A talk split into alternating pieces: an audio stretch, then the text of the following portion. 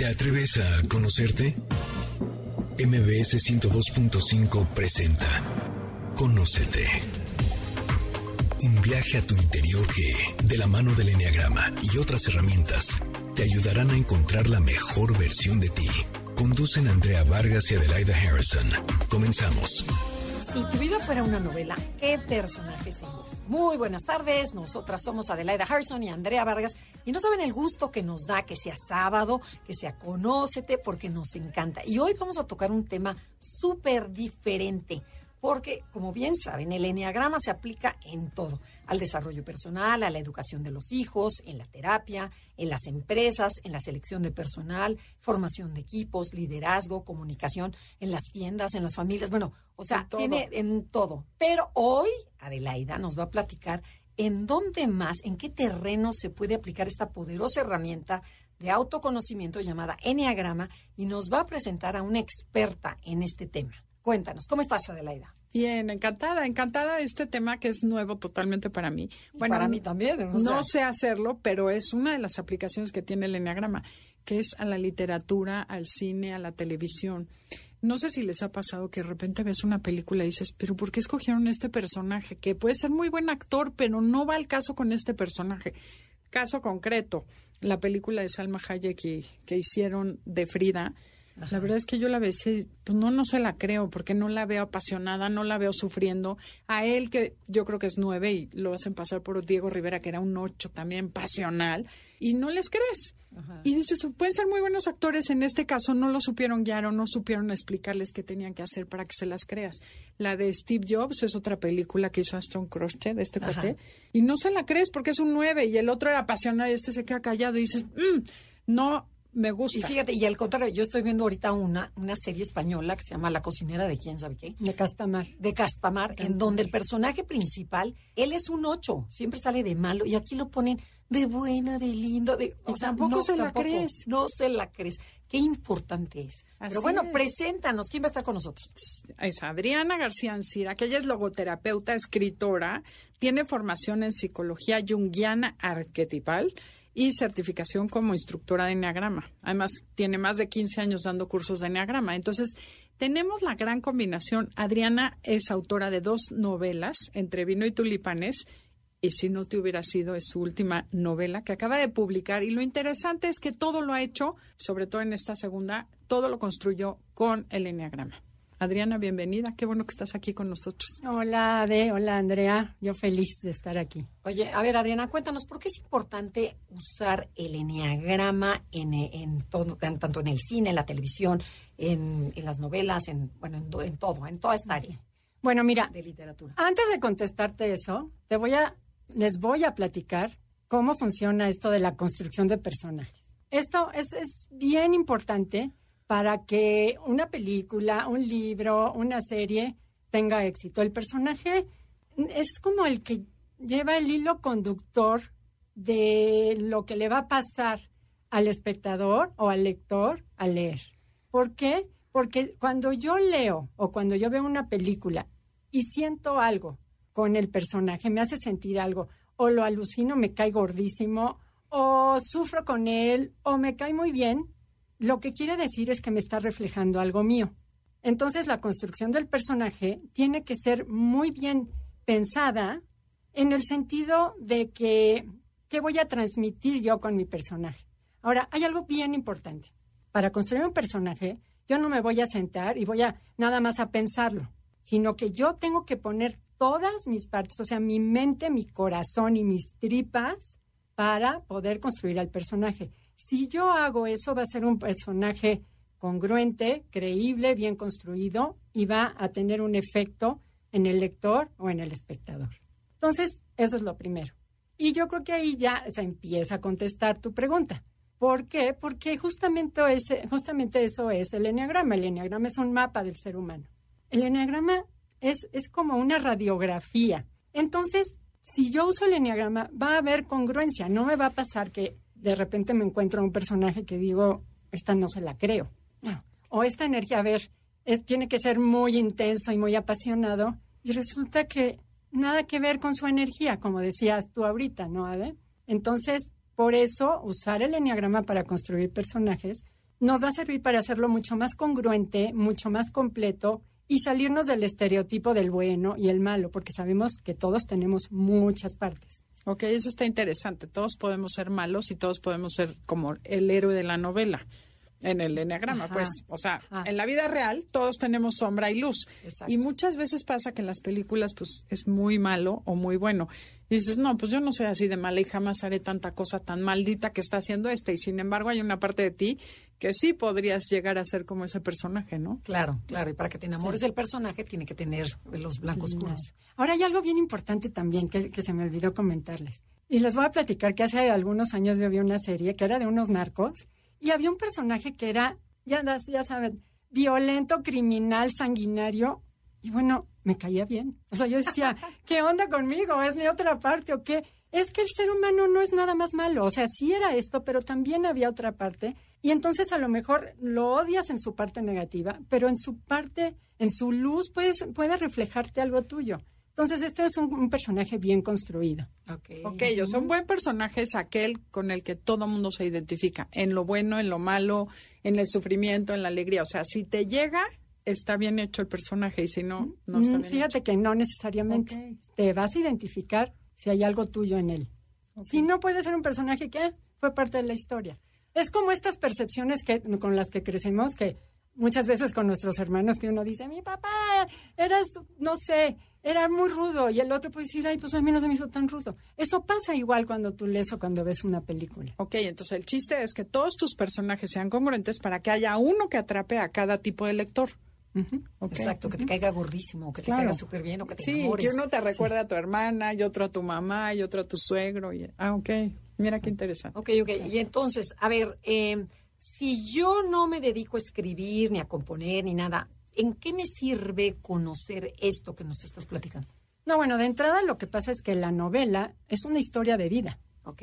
Es una historia de vida, o sea, no tienes que tener ni idea. Es más, ni siquiera de enneagrama, o sea, igual y ni siquiera de enneagrama. Ahí va a estar, ¿no? Ahí va a estar, el, el enneagrama está en la novela. O sea, tu novela es una novela como cualquier otra. Exactamente. La diferencia es que tú usaste el enneagrama para escribirla, pero no hablas de enneagrama en la novela. No, no. Yo usé el enneagrama para construir a los personajes. Oigan, tienen que leer el libro y decirnos si de verdad logró eso de atraparlos y cachar el personaje. Bueno, y a ver, ¿qué te parece si nos platicas de los personajes de tu novela y, y nos dices cómo los fuiste construyendo, pero de acuerdo al enneagrama, para que, para que, para que entendamos un poquito más. Bueno, miren, les cuento, la verdad es que es una novela con muchos personajes porque yo quise de alguna manera retratar a, todos los eneatipos, pero les voy a platicar de los cinco principales, o sea, porque son cinco protagonistas. ¿Ok?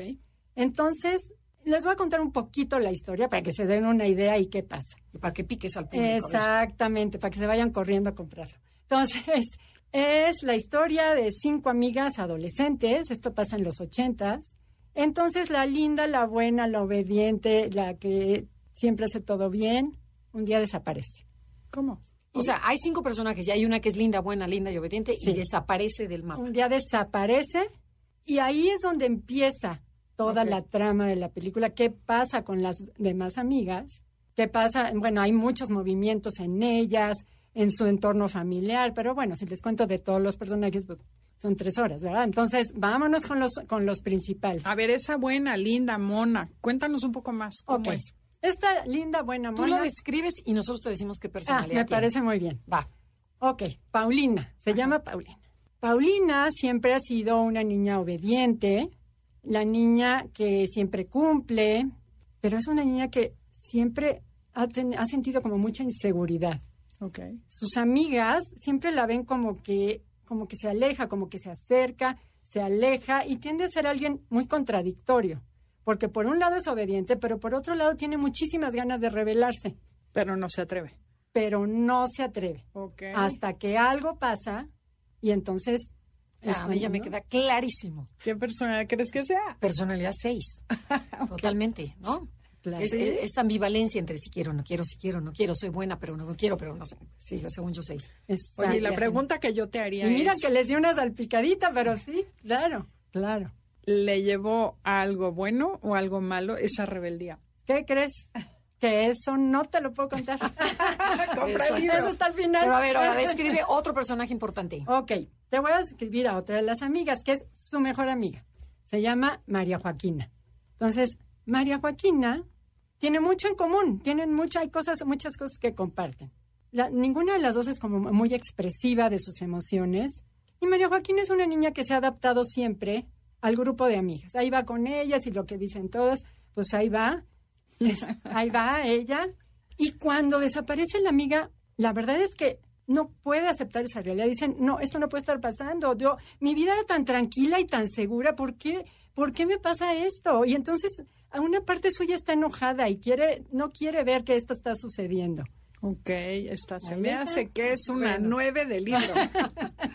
Totalmente. Muy bien. Pacificadora, armonizadora, mediadora y terca. No acepta la realidad que no le gusta. Fíjense, y es que esta es la parte divertida del Enneagrama, ya nos tenemos que ir a un corte comercial, pero es cuando van ustedes al cine y empiezan a ver las películas y empiezan a detectar las personalidades o ves una serie, bueno, te encanta porque sabes mucho más de la personalidad. Oye, y si la vida es una novela, ¿qué personajes juegan los que están contigo? Claro. Esto es Conócete. Tenemos que ir a un corte comercial. Si les gusta el programa, pueden descargarlo en cualquier plataforma digital: Himalaya, Spotify, iHeartRadio, Apple Music. Y en esa plataforma que a ustedes les guste, denle like para que les avisen cada vez que haya un episodio nuevo. Esperamos tus comentarios en Facebook. Enneagrama Conócete. Continuamos después de la pausa comercial. MBS 102.5. Ya estamos de regreso. Síguenos en Twitter, arroba Conócete MBS.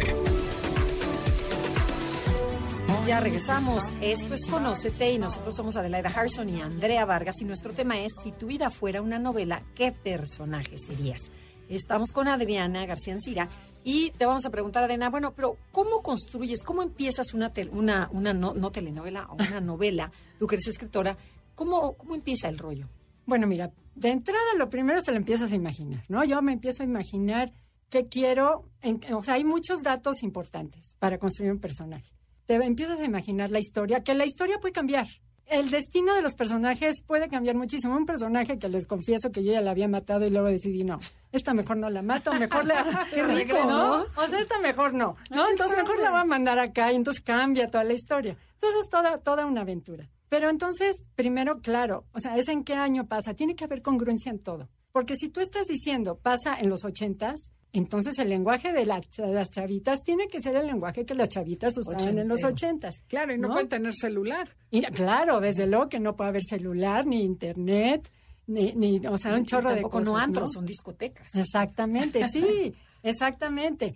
Entonces, primero es, es encontrar la congruencia entre todo, que de repente te puedes dar cuenta, no, pues esto no viene al caso, esto para nada había en esta época. Otro, otra cosa importante, por ejemplo, y que yo lo traté de poner en la novela, sucesos que pasaban, que pasaron en ese año, sucesos a lo mejor mundiales, ¿no? Que le dé, que le dé más, más, Más credibilidad, más congruencia, etcétera. Y yo ya me imaginaba, yo ya sabía que eran cinco personajes, que eran estas cinco amigas, adolescentes, por ahí de 16 años. Y sabía que una de ellas desaparecía. Y la, la verdad es que lo demás se va dando, se va dando solito. En- o sea, es, es tener claro con qué empieza. Fíjense, hay que tener claro dos cosas. Cómo empieza y cómo termina. Siempre tener una idea del final. Sí se la puede modificar, pero sí tener una idea del final. Ok, Ya para no eso- perderte en el camino. Exactamente, porque si no, pues quién sabe para dónde van. O sea, es, es como el objetivo de la novela, ¿no? Entonces, ahí van su- sucediendo muchísimas cosas, pero fíjense que algo bien interesante es que llega un momento que los mismos personajes cobran vida. Suena ¿cómo? bien extraño, pero yo me sentaba y, y era como que el personaje ya me pedía, ah, esto es lo que yo voy a hacer, no, esto no, entonces lo borraba. O sea, cuando algo no me latía, no, esto no. Pero, pero es como si el personaje de verdad Te hablara. te hablara, como que te comunicara esto sí, esto no. Claro que sí tengo que estar yo o cualquier escritor, sí conectado desde la mente, el corazón y las tripas, porque si yo escribo desde la mente, pues va a ser un tratado que nada que ver, obviamente Aburrido. nadie va a sentir nada con eso, ¿no? Va, va a estar muy bien estructurado, va a haber mucha lógica, va a haber muchas descripciones. Por ejemplo, la literatura anglosajona es muy así de muchas descripciones. Y si yo nada más escribo con el corazón, es la típica novela mega cursi, ya saben. O sea, llena de melcocha. O y mucha lo- acción y tampoco no hay nada de o- o la, o la acción, ajá. Y si, hay- si escribo desde las tripas y no hay, no hay eh, La parte la intelectual. congruencia, exactamente, la congruencia intelectual, pues va a ser un desastre. Entonces eso es bien importante, ¿no? Estar y entonces como escritor te les puedo decir que sufres, o sea, yo con, al- o sea, hay, hay escenas en las que sí te- me dan hasta ganas de llorar, ¿no? Con, lo- con lo que escribo porque porque hay una, ¿cómo les puedo decir? Te metes en el personaje. Pero te basas en experiencias de tu vida. Fíjate que esa es una muy buena pregunta. Sí y no. ¿Cómo? Todo, todo escritor deja algo suyo en lo que escribe. Todo escritor. Pero muchas veces son o, o imaginación. O sea, en mi caso, mucha imaginación. Historias que he oído por acá, por allá y que las meto. Y también, pues, cosas que me han platicado, ¿no? O cosas que a lo mejor he visto en alguna película y digo, ah, esto mm, puede servir. Claro que no lo pongo igual, ¿no? Pero es, es como un referente. Ok. Oye, entonces, a ver, estoy tratando de ligar enneagrama con escritura. Primera cosa que el enneagrama te dice es cabeza, corazón y cuerpo. Tenemos tres centros. Entonces, ya el hecho de conectar los tres y saber que tienes que hacerlo congruente tanto mental como emocional y físicamente, eso ya ayuda a que le des congruencia a tu programa, a tu novela, a tu historia, ¿no? Y a los personajes. Y también el enneagrama nos habla que todo tiene luz y todo tiene sombra, ¿no? Claro. Entonces cada personaje tiene que tener estos dos, ¿no? Claro, claro. Como este personaje que les digo, que era un asesino desgraciado, pero tenía una parte que me caía muy bien y que, y que puede ser empático con un personaje que es un maldito, ¿no? O sea, puede haber empatía incluso si está bien construido. Eso, a ver, cuéntanos por qué. Porque el autor supo expresar la parte luminosa y la parte oscura de ese mismo personaje. No lo dejó nada más en el nivel súper negro y súper oscuro, sino Claro. que también le puso la parte que todos tenemos, Claro. que es humana, por muy Sí. maldito que pueda ser, ¿no? Exacto. Y va todavía más allá. Es casi, casi sentir esta parte maldita del personaje y esta parte a lo mejor vulnerable del personaje, ¿no? Esta, esta polaridad donde entra la luz y la oscuridad, tanto del personaje como del ser humano. Pero y a ver, ¿cómo decides? Dices, ok, tengo cinco personajes principales. Entonces, uno, desde ahí, va a ser un 8, un 1, un 3. O sea, tú ya decides qué, o también se lo, lo vas acomodando. No, yo sí lo decidí. A ver, Puedo contar esa parte porque hace cuántos años íbamos ahí a la escuela en Azcapotzalco y me estaba contando que estaba haciendo una novela y ahí algo pasó porque no tenías como muy, no estabas usando tanto el enneagrama para la novela, ¿no? Y qué, o sea, no tenías decidida la personalidad en ese momento y ya tenías tu trama. claro.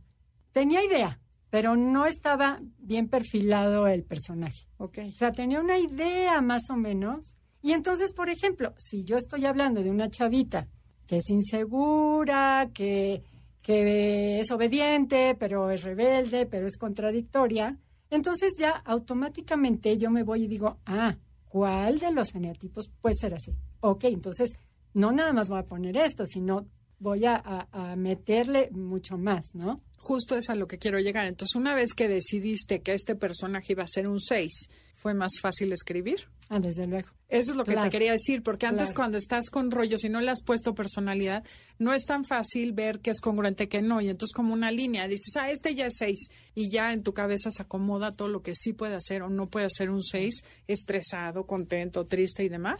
Sí, claro, porque y además esa es una de las razones por las que el enneagrama puede facilitar, o sea, si yo soy escritor, si me gusta escribir o etcétera, claro que nos puede fa- facilitar. Yo, ya saben cómo yo lo veo, como si el enneagrama nos pone en la mesa todos los ingredientes y, y nuestro personaje es va a ser el platillo que nosotros vamos a, a cocinar.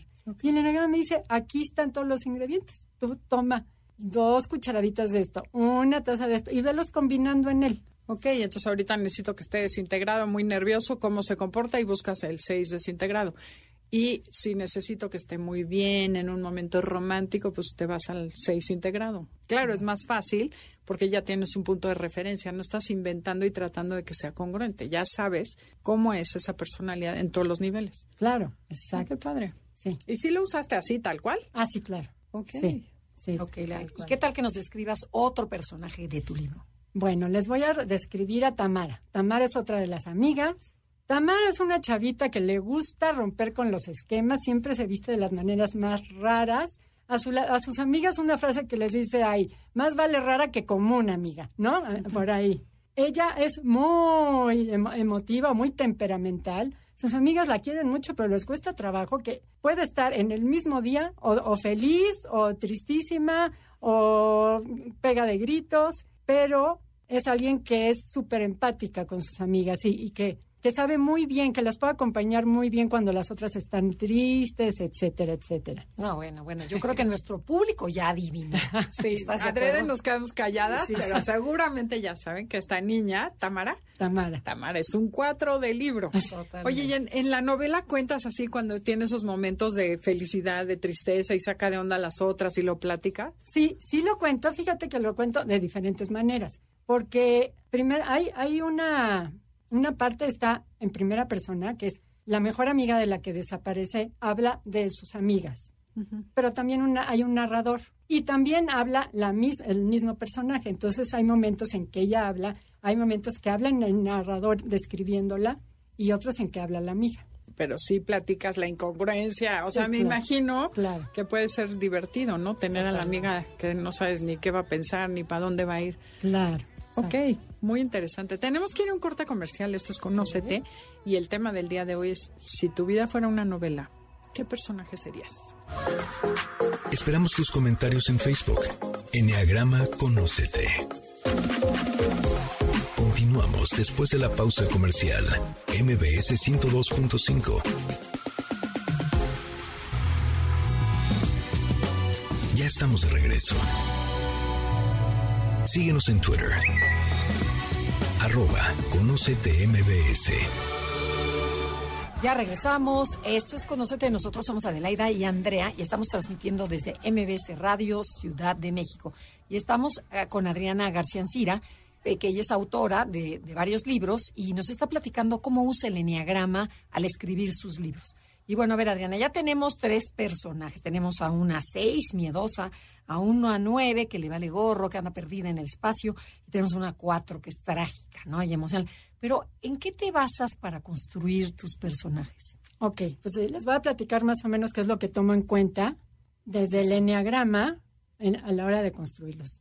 Son muchísimos aspectos, pero les voy a decir los principales. De entrada, obviamente, sus rasgos principales, ¿no? Es esta esta máscara que, pongo al mundo y es como me conoce la gente. Entonces, es, por ejemplo, hablando de una de las, de las personajes que es la principal de Paulina, que si es una niña obediente, que si es insegura, que si es obediente pero también es rebelde, esta parte de la contradicción, tal, tal, tal, ¿no? Entonces es lo que va a mostrar. Pero muy importante, igual de importante, es lo que ella no muestra al mundo. Entonces muchas veces que esta inseguridad eh, que ve hacia afuera, la verdad es que es una inseguridad suya, etcétera, etcétera. ¿no? Entonces, es todo esto lo que comúnmente llamamos nuestra sombra famosa, es bien importante, bien, bien importante para que sea un personaje congruente. Otra cosa importantísima es su manera de relacionarse con los demás. Eso también, también va a definir mucho al personaje. Por ejemplo, ¿cómo se relaciona un 6? Se relaciona, una vez lo, lo leí que decía, es como como un coche en el que arran, este, pisas el, acelerador y luego el freno, el acelerador y el freno, no. Entonces se acerca pero se aleja y se acerca pero se aleja. Y entonces los demás se sacan muchísimo de onda, no entienden, que, o sea, este, ¿qué onda con, con este cuate, no? O sea, es como muy común eso. O sea, lo quieren porque el 6 es querido, pero por otro lado no lo entienden. No entienden por qué actúa como actúa. Entonces, por ahí va un poquito. Sí, porque puede ser cálido, pero también puede ser frío. Sí, comunicativo, pero callado. O sea, todas estas contradicciones, ¿no? Ok. Ajá, entonces, ¿qué otros Esas, esas dos partes son muy importantes. Otra parte bien importante es el lenguaje corporal. Entonces, el, el describir un poquito este lenguaje corporal, a veces puede ser un narrador o puede ser algún otro personaje, pero también habla muchísimo del personaje. ¿Por qué? Porque yo en mi mente ya me lo estoy imaginando, ya lo, lo veo. Cuando yo veo una descripción bien hecha, yo hace cuenta que como si estuviera con el personaje. Entonces, eso es súper importante. sus gustos, sus miedos. Muchas veces son miedos de los que él es consciente y otras veces ni siquiera es consciente. Oye, por ejemplo, cuéntanos cómo es esta seis, Paulina. O este nueve, ¿no? Para que toquemos Ah, bueno, nueve. personaje. Ok, ¿cómo es el nueve en general con la gente, por ejemplo? Ah, pues en general se lleva bien con todo el mundo, trata de llevarse bien con todo el mundo o dar esta imagen de que se lleva bien con todo el mundo, porque hay gente que le cae gorda, pero siempre va a ser amable, ¿no? No es que no es, no es que le caiga bien todo el mundo, pero siempre va a ser amable con todo el mundo. Ok. Y, y va a ser como muy incluyente ¿Y y qué- cuáles serían sus miedos de esta personalidad nueve? su miedo es que, fíjate, es, es bien interesante, porque su miedo es que la gente descubra que no es tan buena onda como Ah, aparenta ser. Y entonces, si se dan cuenta que no soy tan buena onda, todo va- se van a ir, me van a abandonar. Entonces yo siempre, Sí, con esta máscara de linda y de buena y dices, Claro. ah, mangos. Exactamente, o sea, sí, pero también tiene otra parte. Sí es cierto que es buena onda, pero también tiene otra parte que pues ella aprendió que nada más iba a mostrar la parte de la linda porque es, así sobrevivió. O sea, fue lo mejor que hizo, ¿no? Finalmente. Ok, oye, y lo, esta personalidad, nueve, la nueve, ¿cómo se llama? Eh, María Joaquina. María Joaquina. ¿Es honesta en cuanto a sus emociones, sus sentimientos o se lo oculta a los demás? O sea, ¿es transparente o por esta misma sensación de no ser buena, Claro. oculta cosas? O sea, es mentiroso Mira, finalmente. no, te voy a decir, es que no es consciente. O sea, ella no sabe. O sea, ella, ella ya se, se compró la historia suya de que yo soy la buena onda con todo el mundo, ¿no? Entonces, a lo largo de la novela ella se va dando cuenta de que sí soy buena onda, pero también tengo otra parte. Pero, pero al principio ella ni siquiera es consciente de que, de que no es mala onda. O sea, no es que engañe, se engaña a sí misma, ¿no? Que eso es lo que nos enseña el enneagrama, ¿no? Que todo el mundo estamos encantados con nuestra mascarita y le rascas y dices, ay, Como me quiero ver, es lo que le vendo al mundo, ¿no? De alguna manera. Sí, la primera vez que dijeron que el 9 miente, conscientemente dije, no, yo no soy mentirosa. Y de darle el avión a la gente que es, ¿no? Pero Claro. no te das cuenta. Entonces, esta se va dando cuenta a lo largo de la trama que sí es mentirosa, que es, bueno, no es que seas mentirosa, pero te engañas a ti y engañas a los demás. Entonces, a ver, dijiste, su parte oscura es muy importante conocerla. Ajá. Su manera de relacionarse para describir un personaje. ¿Qué otro punto es importante? Bueno, su lenguaje corporal. ah, su lenguaje corporal, que era el Este, bueno, la, la cara que pone al mundo, Ok. sus miedos, Ok. porque, por ejemplo, este personaje tiene mucho miedo a ser abandonado y un poquito lo que hablábamos ahorita, ¿no? O sea, me, me da muchísimo miedo eso, pero yo no quiero que el mundo se entere. Y entonces es, es muy interesante porque ella, puede, ella es bien indiferente con la gente y no entiende por qué la gente no le hace caso. ¿no?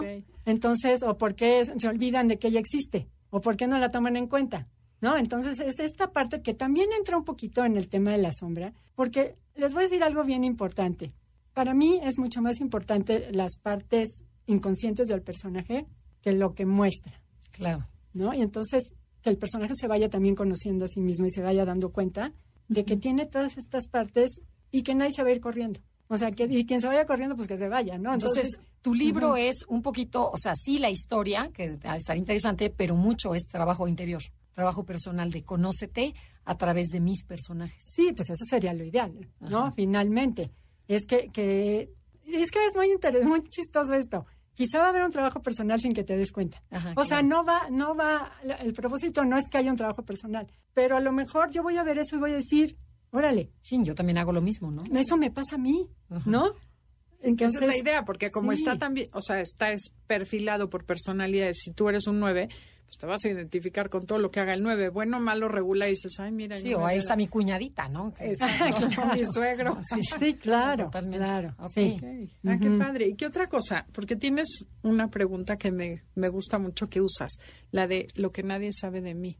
¿Qué tan importante es que el autor sepa lo que nadie sabe de cada personalidad?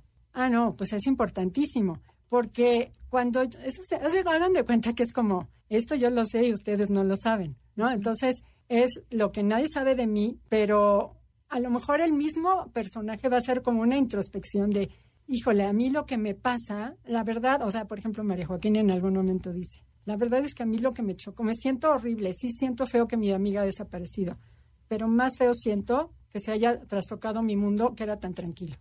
¿No? O sea, lo que le molesta es que la otra le paró de cabeza. Claro, exactamente. Qué cierto es. Hijo, qué horrible. Pero sí, lo que te choca es que te quiten la paz y la armonía. Sí. O sea, total que desaparezca, pero que no haga Claro, o sea, sí siento horrible y estoy enojada con ella. Pero... Y a ver, y rapidísimo, otro personaje. Así, Ahí les va otro. Maite. Maite. Para que el público lo. Es, es una chavita, es callada, ella es como, como la que pone, no orden, sino pues es la más intelectual, la mm, cabeza. Sí, se va, no, se va hacia más bien hacia, lo intelectual. Le gusta estar con sus amigas, lo, disfruta mucho porque porque es una amistad desde que eran muy chiquitas. No es muy sociable con el resto de la gente, no le interesa. En su casa pidió que le dejaran un cuarto chiquitito donde no hubiera ruido y donde sus hermanos, su hermano toca la batería y donde no estuviera oyendo el ruido de la batería. Y es una chavita que, por ejemplo, le encanta desvelarse. Se queda hasta las 1500 de la noche leyendo y si se pica con algo que está leyendo, bueno, no, no hay quien la interrumpa, no, no hay manera.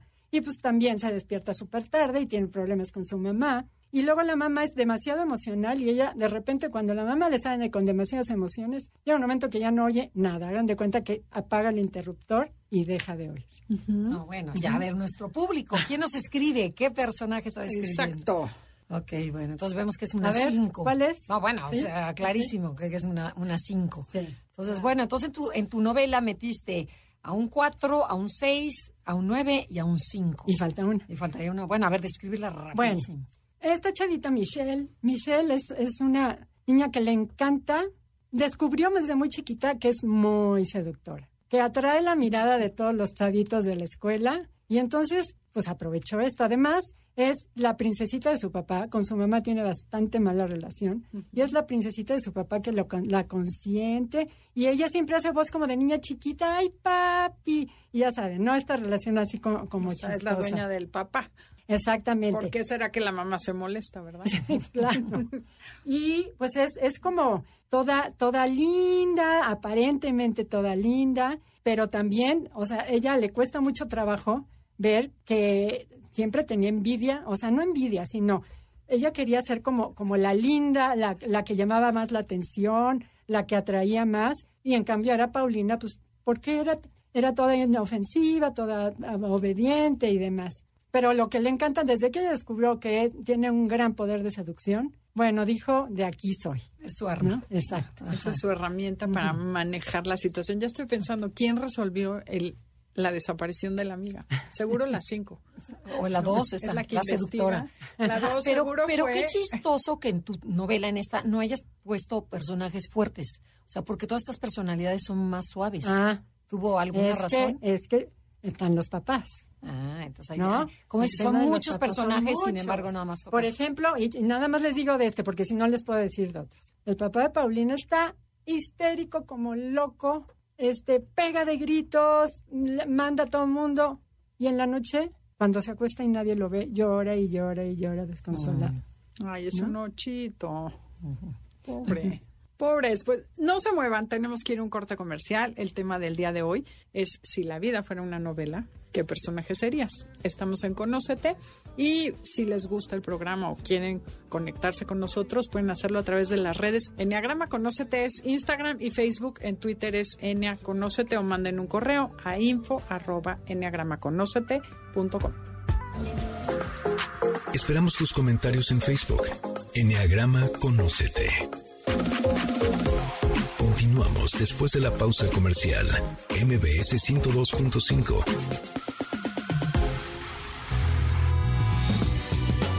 Ya estamos de regreso. Síguenos en Twitter. Arroba Conocete MBS. Ya regresamos. Esto es Conócete. Nosotros somos Adelaida Harrison y Andrea Vargas. Y bueno, ya estamos en el último bloque. Tenemos que exprimir a Adrianita para que, para que nos hable mucho. Entonces, a ver, Adriana, imagínate que, que Adelaida y yo queremos escribir nuestra, ¿cómo dijiste? Nuestra... La novela de nuestra la, vida. la novela de nuestra vida.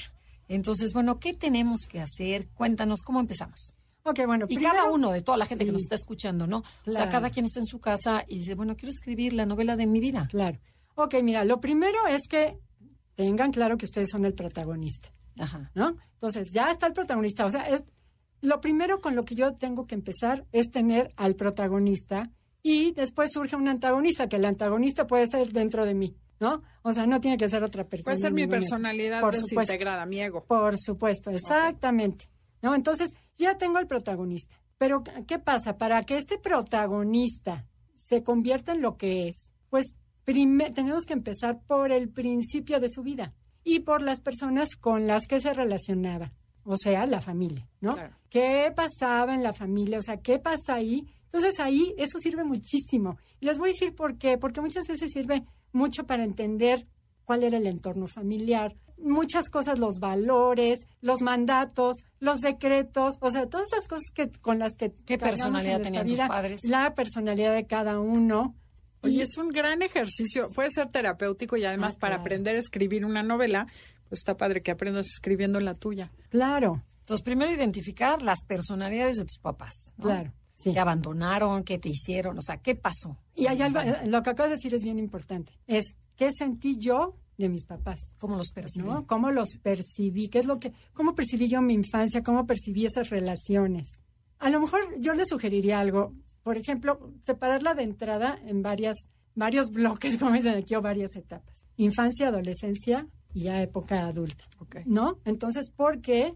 Pues en la infancia es cuando vamos absorbiendo todo. Entonces, ¿cómo fue este niño, este personaje, este protagonista? ¿Qué pasó en su casa? ¿Qué pasó en su familia? ¿Cómo lo percibió? ¿Cómo aprendió a relacionarse? Porque ahí empezamos a re- aprender a relacionarnos. Luego llega la adolescencia. Es el primer rompimiento. Pero a ver, ¿no? regrésate a la infancia. Yo voy a hacer, es que A estoy ver. pensando en mí. Pensemos en, para ponerlo, Yo eh, tengo que pensemos hacer... en Adelaida chiquita. Exacto. Y Andreita.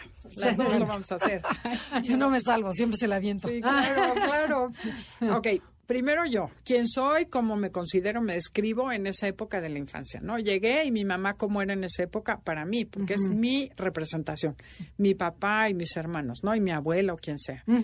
Ya que tengo el setting de personajes y la descripción de los personajes, veo, por ejemplo, qué aprendí de cada uno. Como dices, cómo se relacionaba, qué me enseñó mi abuela, qué me enseñó mi abuelo, qué me enseñó X, qué mensaje me dejó. Por ejemplo, ahorita que dices, digo, pues sí, mi abuelo se murió cuando yo tenía dos años.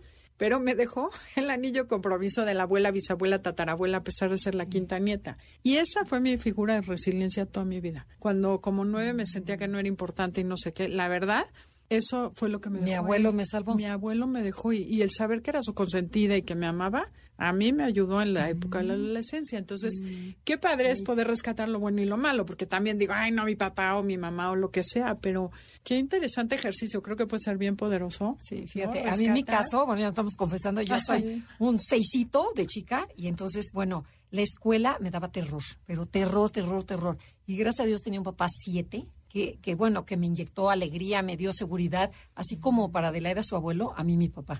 O sea, sí me sentí protegida y gracias a eso mi seis fue un poquito más, sigo siendo seis, pero no fue tan drástico, ¿no? Y mi mamá uno a nueve que no me peló, o sea, totalmente. Claro.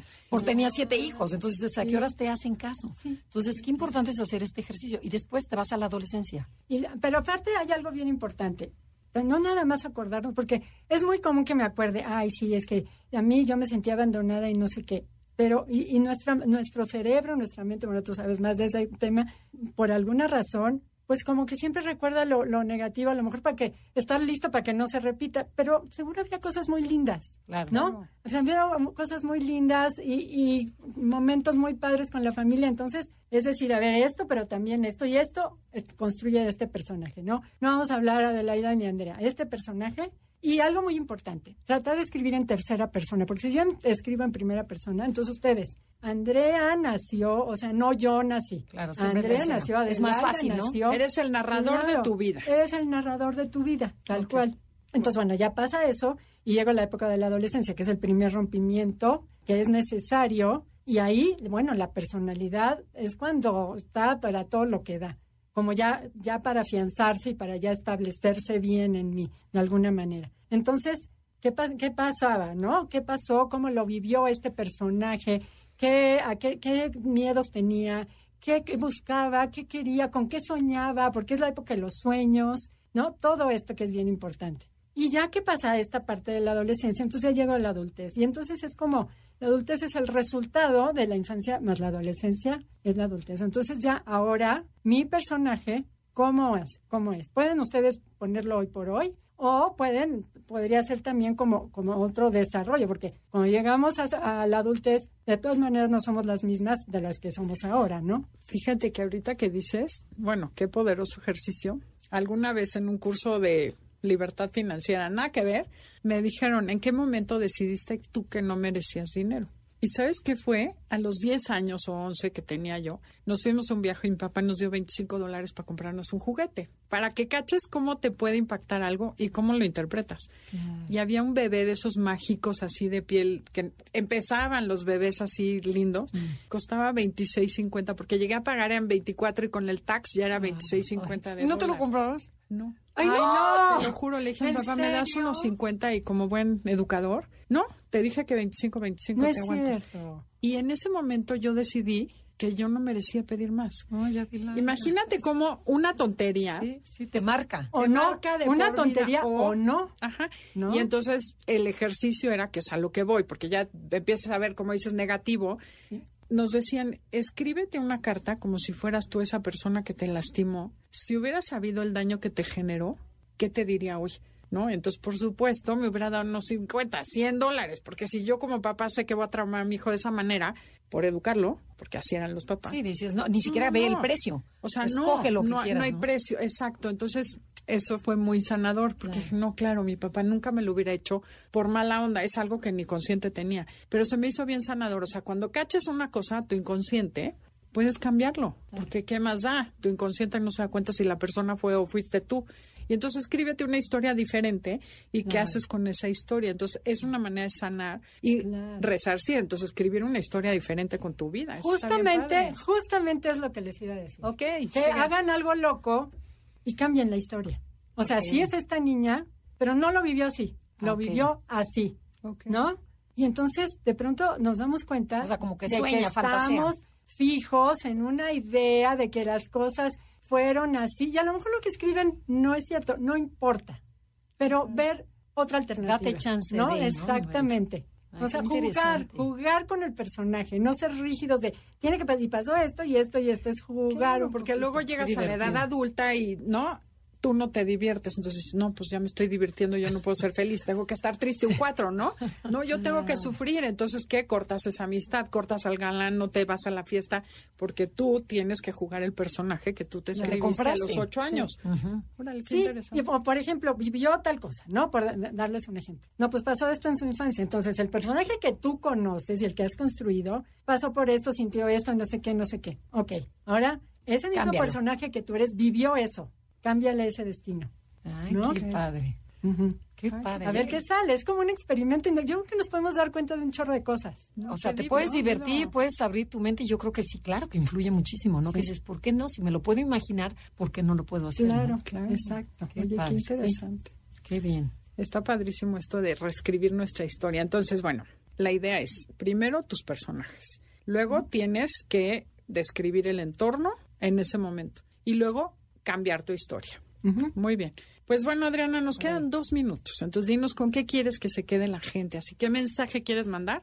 Y luego, ¿cómo se llama tu libro y dónde lo pueden conseguir? Bueno, mira, el mensaje es que nos demos cuenta que nosotros somos el personaje, el protagonista, personaje protagonista de nuestra propia historia, que es, es una novela finalmente. A veces la realidad supera la ficción, ¿no? Entonces, no, a veces, siempre. no, generalmente, Sí, sí, sí. generalmente.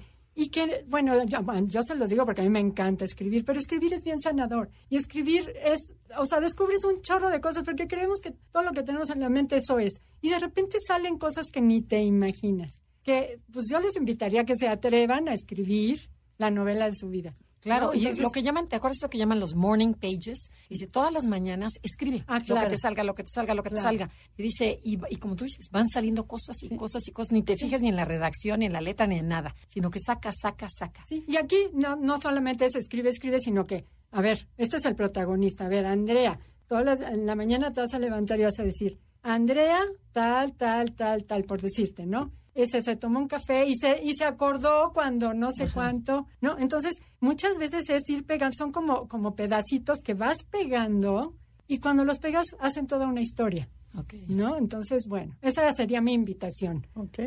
¿Y tu libro? Ah, ¿Cómo se ok, llama? ¿Y mi dónde? libro se llama Si no te hubiera sido Y eh, bueno, está como platicamos ya, está construido, es una historia, es una novela, y está construido desde los eneatipos. Está en Amazon por si a alguien le interesa. Perfecto. Y bueno, espero que sí se animen, les va a gustar. Ay, qué padre. No, bueno, bueno, fue un café delicioso. Aprendimos muchísimo, nos divertimos. Muchísimas gracias, Adriana. Gracias a Sí, ustedes. gracias, gracias por haber venido a compartirnos otra manera de aplicar el enneagrama. Muchas gracias por habernos acompañado. Gracias, Adriana, y gracias a todos ustedes por abrir ahora sí que su radio, su casa y su corazón para escucharnos. Andrea, nos vemos la semana que entra. Sí, gracias a todo el equipo de producción, Felipe, Beto, Janine, y nos los dejamos con Concha León Portilla y hasta la próxima.